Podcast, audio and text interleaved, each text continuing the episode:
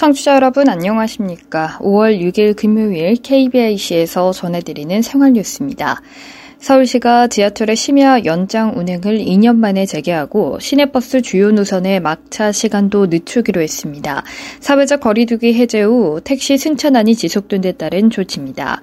서울시는 지난 5일 이런 내용을 담은 심야 대중교통 종합 대책을 발표했습니다. 지하철 운행은 내달 중 오전 1시까지 1시간 늘리고 시내버스는 오는 이달 9일부터 막차 시간을 한시적으로 연장하는 게 이번 대책의 골자입니다. 대책에 따르면 먼저 코로나19 확산으로 2020년 4월 1일부터 중단했던 지하철 심야 연장 운행을 2년 만에 전면 재개해 1호선부터 9호선, 우이 신설선, 오는 28일 개통을 앞둔 신림선까지 전 노선을 대상으로 기존 오전 0시에서 1시간 늘립니다. 단 토 일요일과 공휴일은 제외합니다. 지하철 연장 운행은 근로시간 연장에 따른 서울교통공사 노사 협의를 거쳐 철도 안전법에 따라 운영기관이 운송사업 계획을 수립해야 합니다. 아울러 주무관청인 국토교통부에 신고해 철도 안전관리 계획 변경 승인 절차를 거쳐야 합니다. 이에 따라 서울교통공사가 단독 운영하는 노선과 9호선 경전철은 내달 중순 이전에 연장 운행을 개시하고 코레일 운행과 공동 운행 중인 노선은 협의를 통해 오는 7월 1일부터 들어갈 예정입니다. 9일부터 시내버스 주요 노선의 막차 시간은 거점 도착 기준 다음날 오전 1시로 늦춰집니다. 강남과 홍대 입구, 여의도, 종로 2가, 신촌 역삼, 건대 입구, 영등포, 서울역, 명동, 구로역 등 택시 승차난이 심한 주요 11개 거점 지역을 지나는 88개 노선이 대상입니다. 시는 일요일과 공휴일을 제외하고 노선별 막차 시간을 20분에서 60분 연장하고 10분에서 20분 간격으로 운행할 계획입니다. 지난 3월 31일 개통한 대구 외곽 순환 고속도로에 일평균 4만 7천여 대의 차량이 다니는 것으로 나타났습니다. 5일 한국도로공사가 대구 외곽 순환 고속도로 개통 후 30일 동안 출구 기준 교통량을 모니터링한 결과 일평균 교통량은 약 4만 6,887대로 나타났으며 개통 이후 지속적으로 증가 추세를 보이고 있습니다. 영업소별로는 연경과 유람이 일평균 9,244대, 8,508대로 높았으며 다사가 일평균 697대로 가장 낮습니다.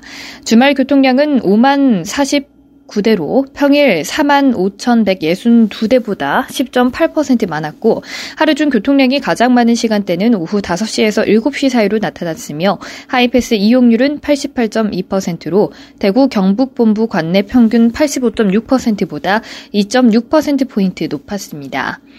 대구 외곽 순환도로 지천과 동명동호 나들목 교통량 분산으로 인해 칠곡 영업소 이용 차량이 감소한 것으로 나타나 출퇴근 시간대에 지정체가 일부 해소된 것으로 보입니다.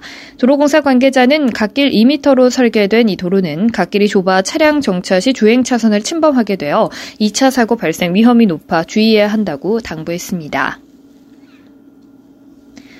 TV는 크면 클수록 거거익선이라는 말이 있는데요. 세탁기 시장에도 대형화 바람이 불고 있습니다.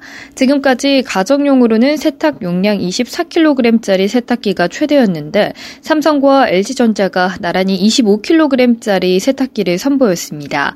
공간을 많이 차지하지 않도록 세탁기 크기는 그대로지만 세탁 용량만 늘린 게 핵심입니다.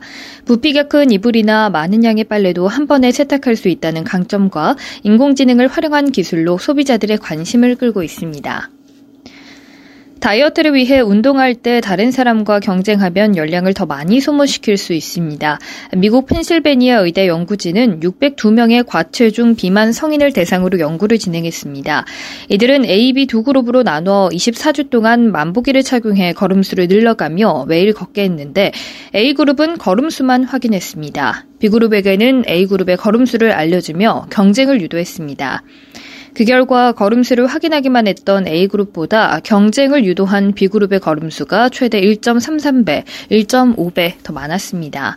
걸음 수로는 하루 평균 2,000에서 3,000 걸음 더 걸었습니다. 또한 B그룹은 연구가 끝난 뒤에도 A그룹보다 매일 평균 569걸음을 더 걸었습니다. 연구진은 걷기 운동을 할 때 단순히 만보기만 착용하는 것보다 친구나 지인과 함께 경쟁하며 걸으면 열량 소모 측면에서 더 효과적이라고 말했습니다. 연구 결과는 미국 내과 학회지에 게재됐습니다. 무섭게 오르는 식품 물가, 많은 분들이 즐겨 먹는 면 요리도 가격이 치솟고 있는데요. 면을 뜻하는 누들과 인플레이션을 합친 누드플레이션이라는 말이 나, 나올 정도입니다. 한국소비자원이 운영하는 가격 정보 포털을 보면 지난달 서울 지역 냉면 평균 가격이 한 그릇에 만 1,920원으로 집계됐습니다. 처음으로 만 원을 넘어 한 달 새 2% 이상 올랐습니다. 짜장면도 5% 상승해 6,000원을 넘었고 칼국수도 2% 가까이 올라 8,200원입니다. 서민들이 즐겨 먹는 음식 가격이 치솟으면서 월급 받아 먹고 나면 남는 게 없다 푸념이 나올 정도로 먹거리가 부담이 커져 생기비 가운데 음식비가 차지하는 비율인 엔겔 지수가 지난해 12.9%로 21년 만에 최고치를 기록했습니다.